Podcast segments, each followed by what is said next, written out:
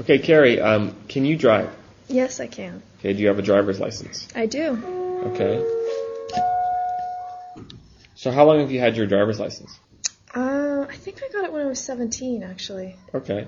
Um, how do you get a driver's license in your country? Well, I think it's changed since uh, when I was a teenager, but at that time, um, you'd get a learner's permit, and then you'd start driving with your parents, and you'd also go to driver's ed, and um, and then you had to pass a driving test, and I, I think a written test as well. Okay. Did you get a perfect score on your driving test? I was close to perfect, yeah. I can't remember what my exact score was, but I remember it was pretty good. Okay. Do all the members in your family drive? Um, yeah, Okay. Great. Thanks, Carrie. you're welcome.